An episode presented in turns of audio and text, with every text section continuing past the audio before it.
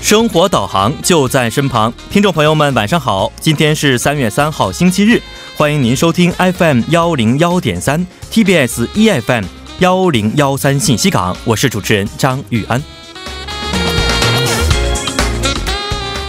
在昨天的节目当中呢，我们的嘉宾提到了一个非常有趣的点，就是三月三号啊，也就是今天是韩国的五花肉日，韩语叫做 s a n g y o p s a l Day。足以可见韩国人热爱五花肉之程度。当然，今天除了能够买到各大超市打折优惠的五花肉之外，也许还能在其他方面，如贷款利率、信用担保等享有优惠。当然，前提是模范纳税者才可以。这是因为三月三号是韩国的纳税人日，是以启蒙国民的纳税精神和增加税收为目的的法定纪念日。本着纳税者光荣原则，韩国每年会举行纳税人日纪念仪式。特别是从两千年开始，国税厅会在纳税人日选定较为出色的纳税人和法人企业者以及娱乐圈的纳税人为模范纳税人，并受到总统表彰。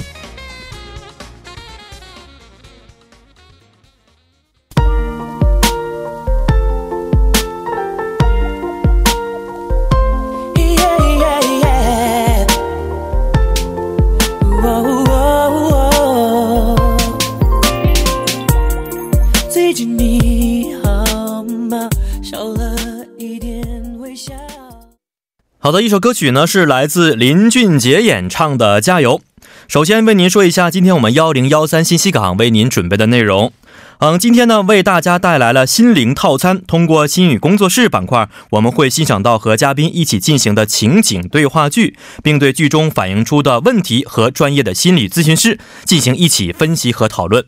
那么好的，下面是一段广告时间，广告之后马上回来。倾听你的烦恼，排解你的忧愁，心语工作室等你倾诉衷肠。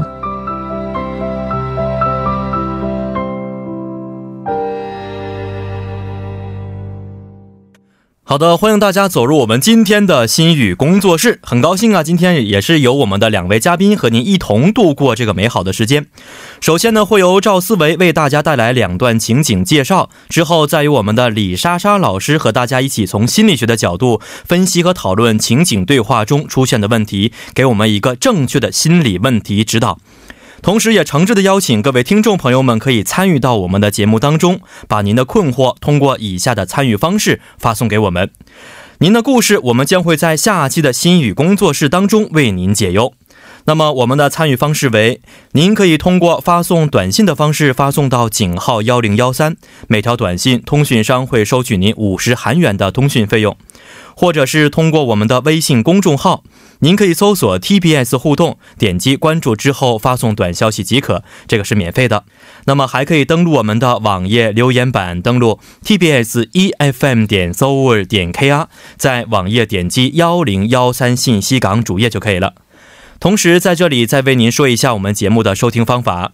大家可以通过传统的调频 FM 幺零幺点三，或者是我们的网站 TBS EFM E 点 s o E r 点 KR 中的 EFM 首页，以及 YouTube 内，大家可以搜索 TBS EFM E 来收听我们的节目。那么错过直播的朋友们呢，也可以通过网站或者是 TBS APP 收听我们的节目回放。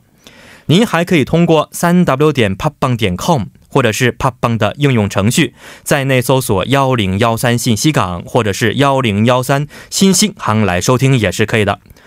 那么好的，让我们首先欢迎今天的两位节目嘉宾，二位你好。嗯，老师好，主持人好，然后我是在韩国活动的自媒体人赵思维，又和大家见面了。呃，收音机前的听众朋友们，主持人四维，晚上好，我是心理咨询师、生涯咨询师李莎莎。嗯，二位好，今天呢是我们改版之后的第一期啊，心语工作室啊。啊，是啊嗯莎莎老师今天紧张吗？有一点紧张是吧？我们的好多朋友都啊、离我们远去，这么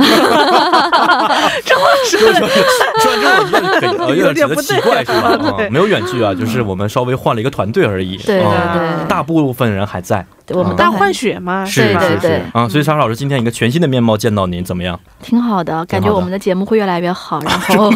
对，好官方啊，说话。对，啊，思维呢？我该怎么回答才有更好一点官方的回答呢？嗯，嗯，我觉得新的改版是新的开始，嗯也希望 你说不下去了你是在那准备完来的吗？ 呃观众朋友们，对、哦听众朋友今天思维们，还为了我们新的改版这期节目还化了个妆 是吗？我天天化妆的。啊，是 吗？李教李作家也看到我说，哎，啊怎么今天呃不一样嗯感觉不一样，我说没有好像啊是，春天来了。是是嗯，内心的春花儿开了，是是，三月三号，今天晚上要吃五花肉吗？呃，现在肚子还不是很饿 啊，待会儿可以去吃一点啊啊是吗嗯，好，今天我们在开场的时候也说了，今天是五花肉日，也是纳税人光荣日 啊。我们三个都是属于很光荣的这一份子吧，应该是，那是不当是？然，当然对。好，来看一下今天我们思维带来的情景对话剧到底是什么样的。好的，我给大家带来一下第一个案例，是叫做焦虑的男生。主持人好，老师好，您好，呃，我今年是二十岁，刚刚上大学，我的专业是计算机科学与技术专业，嗯、从高三的时候我就害怕和学习好的同学做同桌，所以连续换了好几个座位，终于换了一个学习比我比较差的，但是呢，我的心里会有一直有个念头，嗯，这个念头就是，如果我学习超过了他们，他们会不会嫉妒我呢？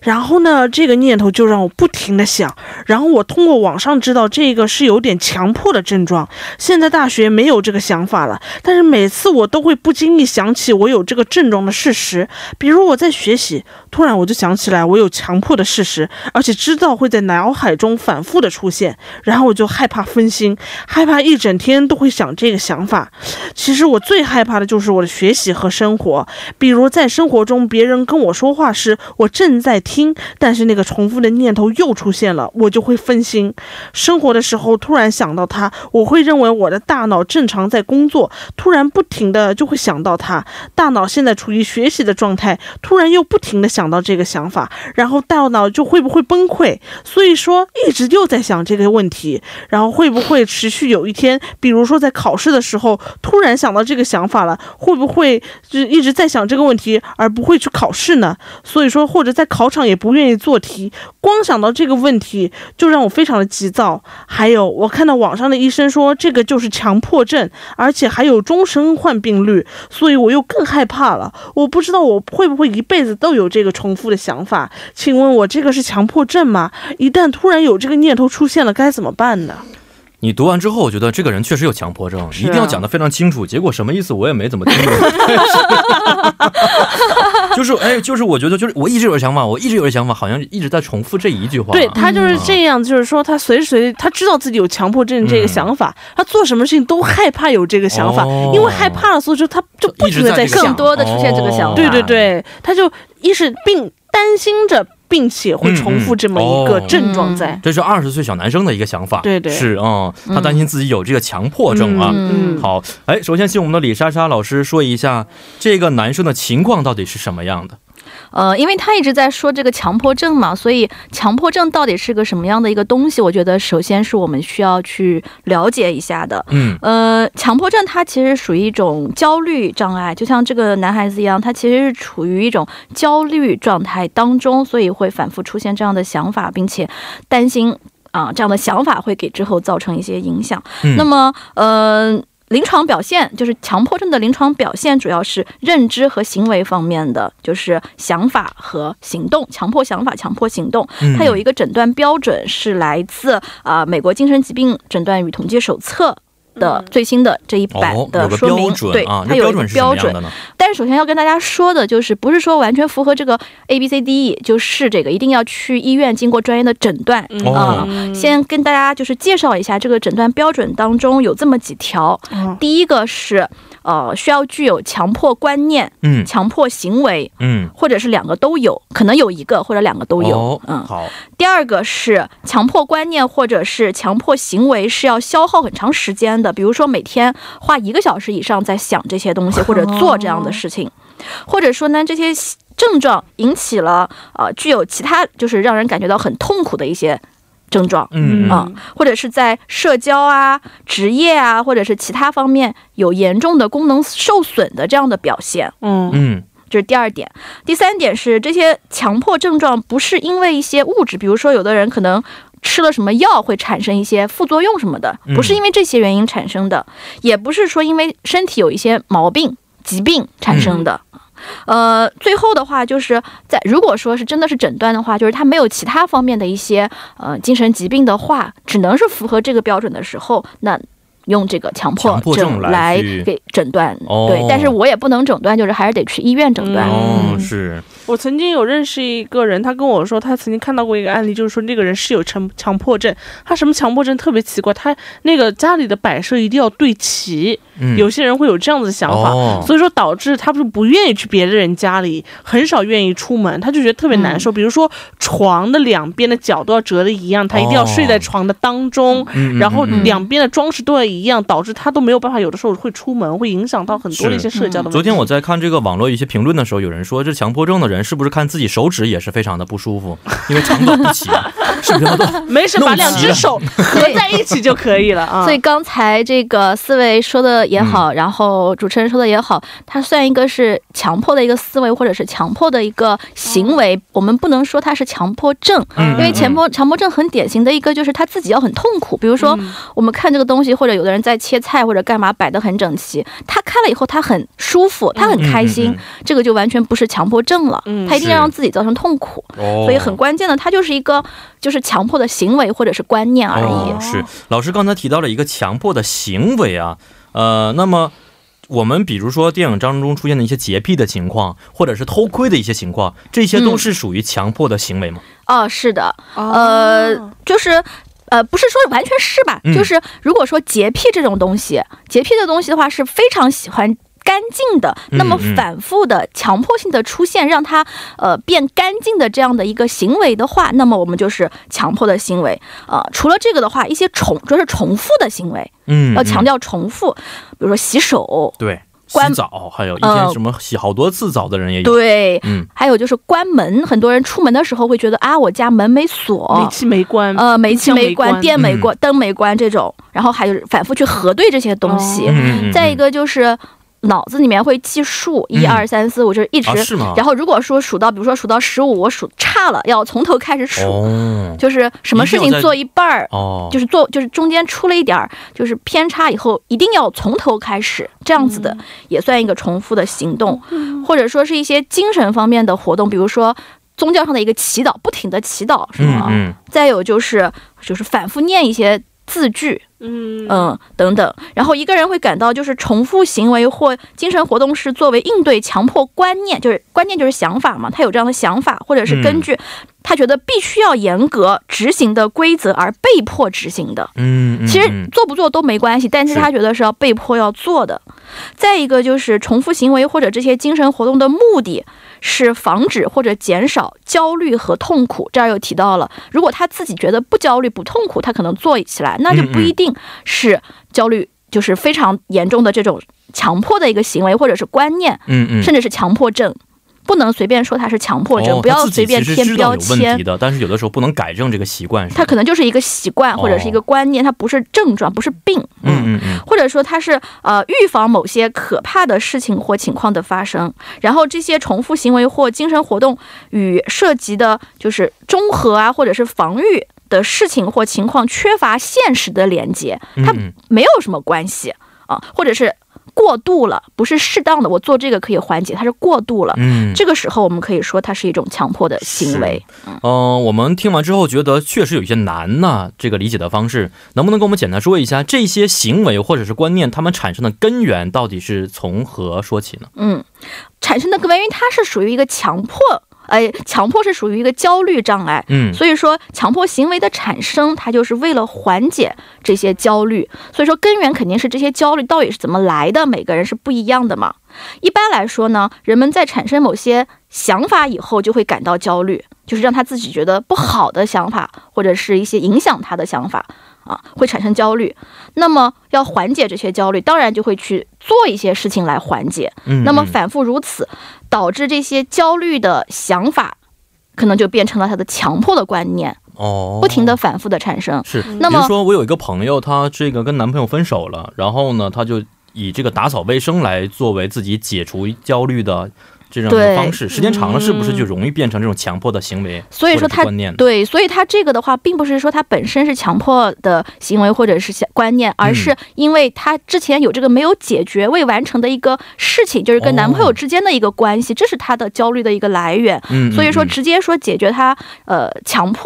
的这个行为或者想法相比，需要去追根到底，哦为什么她前会男友的问题？产生对和男友嗯之间的一个关系啊、之间的等等一些相关的问题。嗯嗯，，对，呃，再有就是产生这些问题以后，呃，有这些想法以后会去做一些行动嘛？这个行动反复反复做，就变成了一个强迫的一个行为。嗯嗯嗯那我所以说个人想要问一个问题，就是说像这种强迫这种行为，他有的时候给自己痛苦，那么很多时候他会不会给别人带来痛苦呢？我觉得跟他在一起生活的话，确实太可怕了。嗯比，如说你刚才说的这个被子要多少角度，睡觉一定要睡中 间，对嗯，这是一吧点可能会影响到职场生活，我觉得也有这个可能。比如说你这个跑到公司公司里面，你一定要按照有自己的一些客观的一些项，一定要做。其实这个东西不影响到自己职场生活的，但是嗯如果因为自己因为一些强迫的行为而导致了一些，比如说工作的拖拉啊等等啊，嗯这种情况也可能会嗯带来很大的一些问题。对，如果是跟只跟自己有关的话，自己可以调节。但是比如说一个上司、他有这样的行为，然后要求别人这样，那就会比较痛苦一被些动。但了是他如果自己能意识到的话，他可以对自己去呃调整啊，对对招聘职员的时候必须一米七五、一米七四、一米七六都 不行。对，是其实其实很多人他是有这样的一个意识到的，嗯可能意识到，就是说意识到了以后不一定会去做。就像这个案例中的这个男生，他其实知道，就是他是因为这个想法，嗯，担心这个想法会造成什么样的结果。所以换句话说，不是说他焦虑的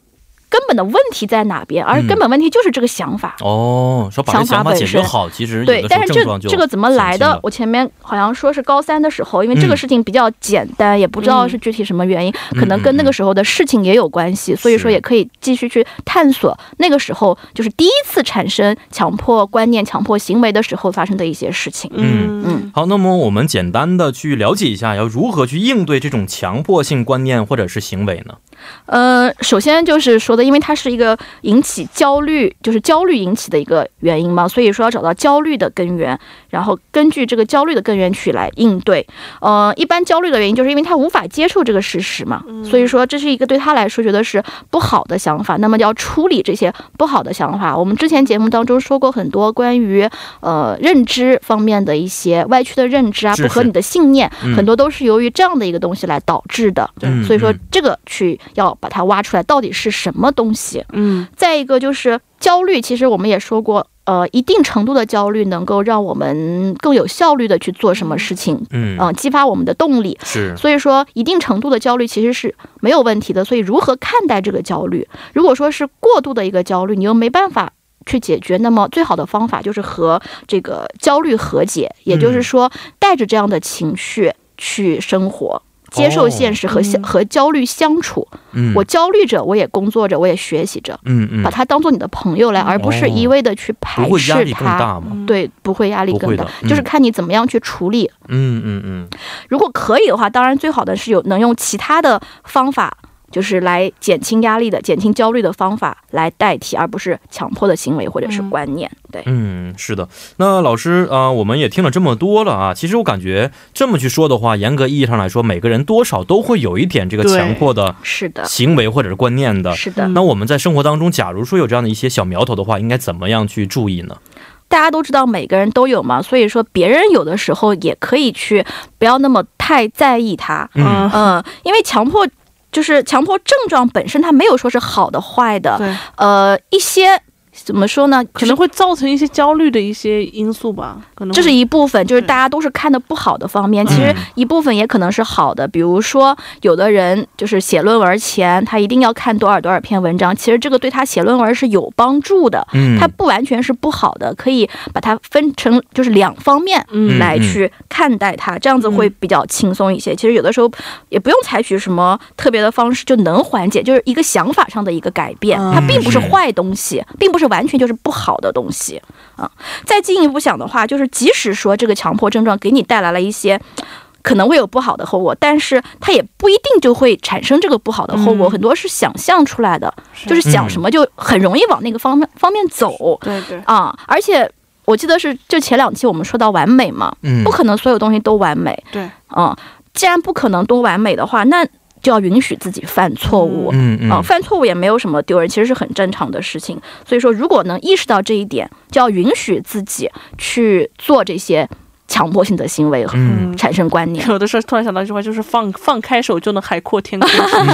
嗯对，就是不要把它当成一个事儿，嗯嗯，嗯，然后慢慢的就是它是你的生活一部分，就不会太在意了。然后一定要去解决问题的人，那么你解决的不是焦呃不是说这个强迫本身，而是引起强迫的焦虑的啊那个根源问题对对根源，对对一定要发现这个根源，然后针对那个去来解决。如果解决不了的话，那么就接受它。是的事情就是这个样子。啊，对，是嗯我们经常说，如果生活啊，这不好意思，不能说这句话，是不是？ 如果如果如果生活不能怎么样的话，嗯一定要怎么样，是吧？ 对对对你不能接受的话，可能有的时候你就要享受这个生活所带来的烦恼。嗯如果生活背，叛了你，你要学会去是接受它。嗯什么什么一定怎么样，也是一个不合理的信念的，嗯很很很常见的。所以说，是活在当下就是편하게즐겁嗯게享受现在你所对，拥有关键的这个去接心受。态如何调整，我觉得是个特别大这的学是问，最难的一个问题，这也是都最懂关道理，键的我们一个都懂。有的时候对可能就是想不过来这个弯儿怎么转过这个劲儿是很难的是一个关所键。以说，如果说一个人感觉很痛苦的话，嗯一定要去医院求助，对哦或者是求助咨询师跟你一起是来工作。嗯，好的。那么说到这里呢，让我们简单的稍事休息之后呢，再回到今天第二部的心语工作室当中，送您一首歌曲，是来自郭顶演唱的《不要想太多》。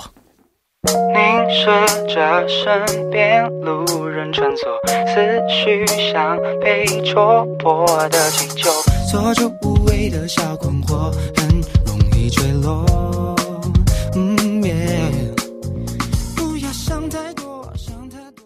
好的，欢迎大家回到我们今天幺零幺三信息港的第二部节目当中。首先呢，再为您说一下我们节目的参与方式。您可以通过发送短信的方式发送到井号幺零幺三，每条短信通讯商会收取您五十韩元的短信费用，或者是通过我们的微信公众号，您可以搜索 TBS 互动，点击关注之后发送短消息即可，这个是免费的。那么还可以登录我们的网页留言板，您可以登录 tbs efm E 点 s o u r 点 kr，在网页点击幺零幺三信息港主页就可以了。那么好的，下面是一段广告时间，广告之后马上回来。好的，在广告之后呢，欢迎大家回到我们今天幺零幺三信息港的第二部环节当中。啊、还是要由我们的嘉宾赵思维给我们带来一个情景对话。嗯，好的，那我今天给大家带来第二个案例是叫做赌还是不赌，这是个问题。呃，老师你好，我今年呢三十岁了，马上就要和女朋友结婚了。但是呢，现在有一个很大的问题啊，就是我一直没有敢和女朋友的双方父母坦白，就是我喜欢赌博。啊，亲爱的，我爸说了，男人出门得开好车，咱俩不是要结婚了吗？所以给了我笔钱让我们买车。哎，你看咱们是买 SUV 还是买拉风的那跑车呀？嗯，还是 SUV 实用些，将来有孩子了也好办。啊，不对不对，还是跑车酷炫，回头率特别棒。嗯嗯、本来呢是为了丈人呢，为了我们结婚给的买车钱，但是这个钱呢，哎，我赌输了。什么？又赌输了？你想不想结婚啊你？嗯、要不我跟我家里人坦白，让他们出点钱。以前不也有过这样的类似的事情吗？哎，等一下啊，是啊，我都跟你坦白，我说了多少次叫你不要赌了，你就是控制不住你自己。哎，你这个人怎么这么没有控制能力啊？你是不是不想结婚了，还是想跟我离婚，还是怎么样？想想拉倒这关系是吧哎，？其实我是确实控制不住我自己，我真的也很难受的。我是想赌更多的钱，哎，这样呢可以让大家都幸福的。哎呀，但是我现在应该怎么办呢？嗯，这么一个案例啊，是赌博的一个非常现实的案例。嗯而且刚才思维说完之后，我觉得也不想跟你结婚的感觉， 有点太可怕了。这样的不气是啊氛，是吧那你说可怕和赌博哪个问题严重呢？啊、是两个人都有问题，我觉得对是吧吧？啊，嗯首先我们今天说赌博的这件事情，呃，老师听完之后也感觉这是一个面对现实经常出现的一个问题啊。对，呃，主人公他也说过，想通过赌的方式获取更多的财富，嗯来让生活变得更好，让人更幸福。嗯但是我觉得这个方向明显是错误的，是不是嗯？是的，呃，而且现在结婚的钱也打水漂了，如何解决？还是请我们的莎莎老师给我们解决一条方向。嗯，好。一般呢，就是有的人可能会喜欢喝酒，然后会让自己感觉到很快乐、很满足，或者是逃避生活当中的压力，对吧？有的女孩子可能是购物，疯狂购物啊什么的，透支购物。在这这边呢，这个赌博可能也会成为这样的一种方式。嗯嗯，所以说，在说这个人到底怎么样之前，我们先要了解一下赌博它有哪几种类型。嗯、赌博的话一般是有三种，一个是娱乐性的赌博。一种是职业性的赌博，一种是病理性的赌博。我觉得在这边这个案例中，就是可能会有一些类似想问是不是病理性的方面，对吧？嗯嗯，所以先了解一下，首先这个娱乐性的赌博，就是我们平时可能会把它作为一种娱乐活动，嗯、可能欣赏欣赏表演，然后去赌一赌，然后赢了多少，输没输，其实都不放在心上，不会对生活有影响的嗯这种。再一个就是职业性的赌博，就是以赌博作为生意来经营的，这些人他可能对赌场非常非常了解，就是专业的赌博的人。再一个就是偏病理性的赌博的话，就是会持出现持续的、反复发作的，甚至是破坏到个人、家庭的，或者是嗯对职业，或者是不适当的一些赌博的行为，这样子属于病理性的。对，嗯嗯，如果是病理性的话，在我们也是美国精神疾病诊断与统计手册当中有一个呃诊断的名称叫做赌博障碍，它哦是属于一种物质使用障碍。啊，赌博障碍它对归为了一种物质使用障碍的类别里边啊。对，嗯那么老师刚才说到的这个赌博障碍者，一般他们的特点是有哪些呢？呃，赌博的人一般经常会隐藏自己的一些行为，比如我赌了，我跟家人说我没赌，或者这个嗯钱花到别的地方去了，对或者是经常去说就是跟别人要钱，说我要干嘛买什么东西，希望别人能在经济上、财务上能够支援一下。嗯嗯嗯，这个的话有一个统计，就是男女的比例一般是三比一左右。哦、啊，女性也是非常多的，女性也是也不少，嗯嗯嗯对，而且不同年龄段他们的这个引起的原因可能不太一样，比如说青少年或者是成人早期，呃，他们从开始赌博到形成障，因为开始一般的赌博可能就是娱乐嘛，不是嗯障碍，只是说形成障碍的话，一般要到，呃，男的可能是十年左右，女性是哦七年，嗯然后他们是一种催促感引起的，就是我非常想去，一直想去着急，嗯嗯嗯去。但是到了成年中期或者是后期，那么开始赌博到形成的时间就比较短。这个嗯时候他们是呃，主要因为很无聊、很孤独，年龄在这个年龄段的人，嗯啊，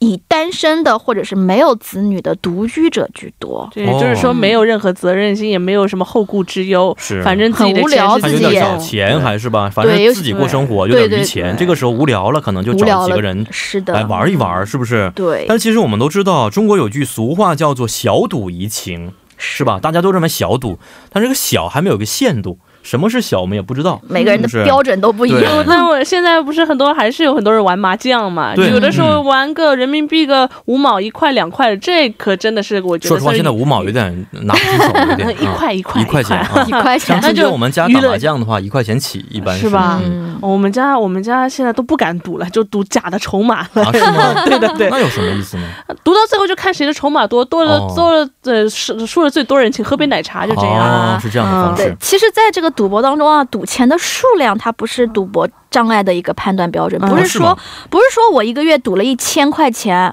嗯，我就比那个赌五块钱的人更有这个问题。问题啊，对哦，是吗没有，它关键刚才我说到一个催促感，就是我、嗯嗯就如果没有这个催促感的话，那就不存在问题是了。不是也有这个标准来判断自己是不是有赌博障碍呢？对对对，金额哦不是判断标准。啊嗯、哦，那什么样的标准能不能解释一解嗯释一下？数有一个小测试，嗯大家可以听一下，好就是在过去一年当中，你有过呃以下几种情况当中的几几种吧。嗯嗯，第一个就是需要用越来越多的钱赌博，以达到理想的兴奋的这个状态。哦，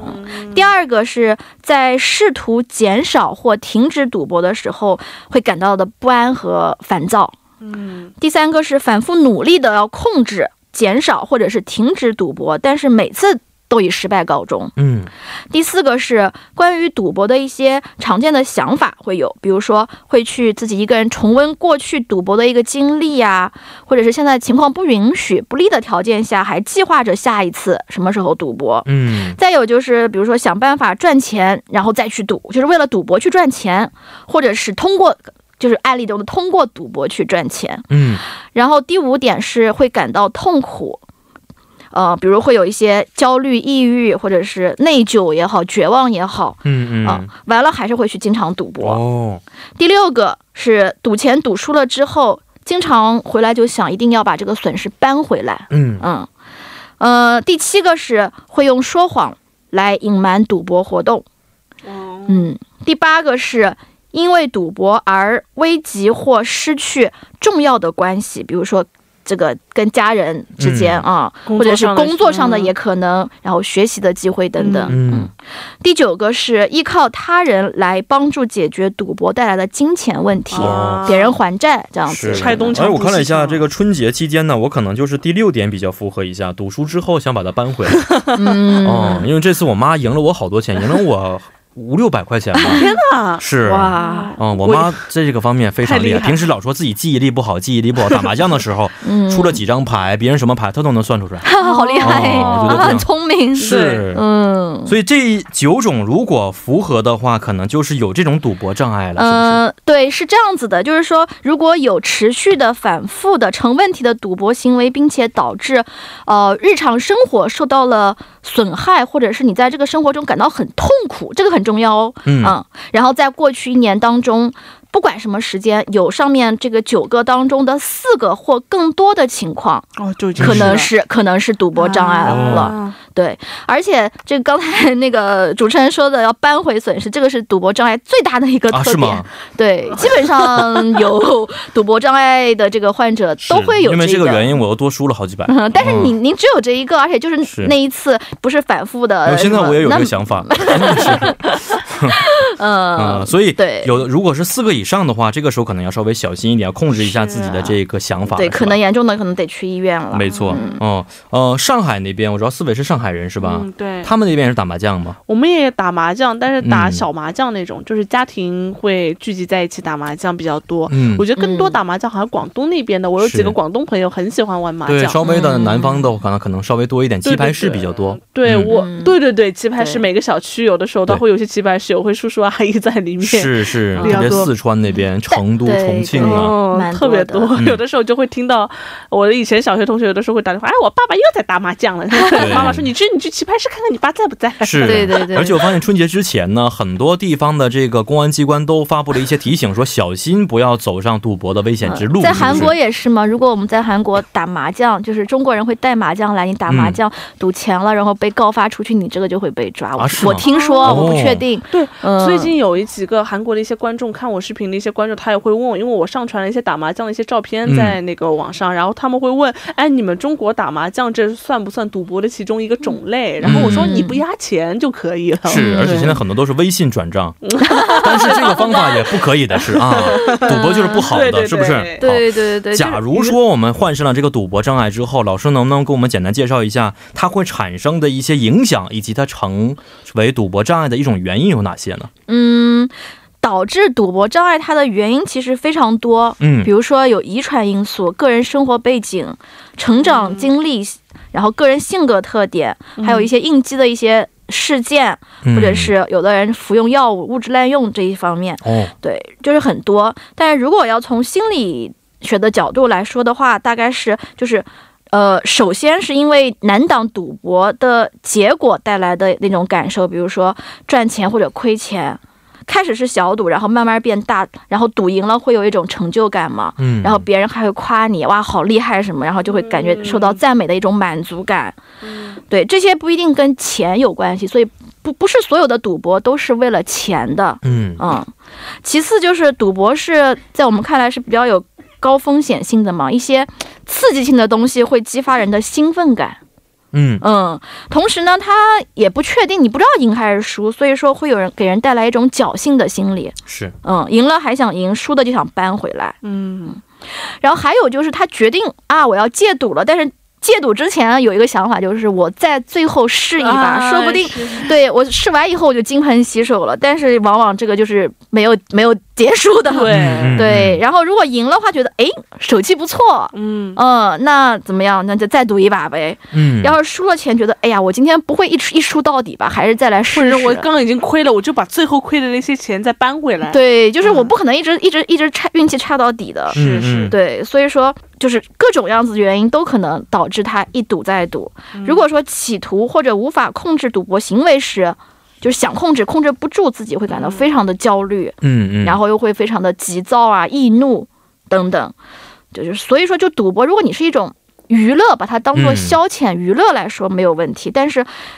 越赌越大，或者是把它变成对金钱和时间上一个投入，然后自己生活还受到影响，家嗯庭、工作、学习，那么它就会成为一个比较严重的一个问题。是对的，而且我们以前也看到过有一部电影啊，是这个葛优和巩俐共同演的啊，啊，在九十年代的时候特别出名的一部电嗯电影，它就是讲他怎么从赌博来使这个家里边都完全败掉的这么一个过程啊。对对对，所以想问一下老师，有一些人可能刚开始的时候就是小赌怡情的想法开始的，嗯最后变得倾家荡产了，能不能给我们简单介绍一下这个过程和发展阶段到底有哪些呢？嗯，好的。嗯，首先这个赌博成瘾，它最早以前它并不认为是一种病，但是到了八十年代，一九八零年左右，是美国心理学会将它认定为是一种叫冲动控制的行为失调。嗯呃，它只是说这个控制的东西，有的人可能是吸毒，有的人怎么样，它是对赌博而已，它是一个渐进式的行为失调，就像嗯主持人刚才说的，一开始倒没什么，然后有一个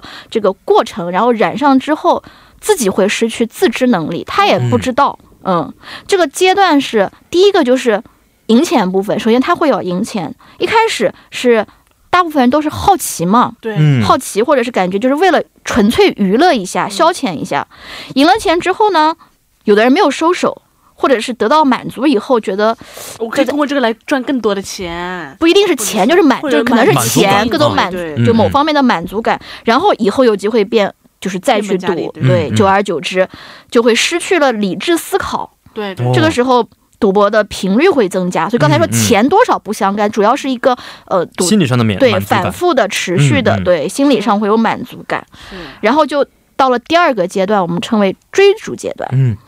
开始赢了嘛，但是也会亏嘛，然后亏了就想赢回来，赢了又想赢更多，嗯这个时候就更加不理智了。所以说那个时候就不管自己经济条件怎么样，可嗯能没钱，为了要赌还会去借钱，嗯，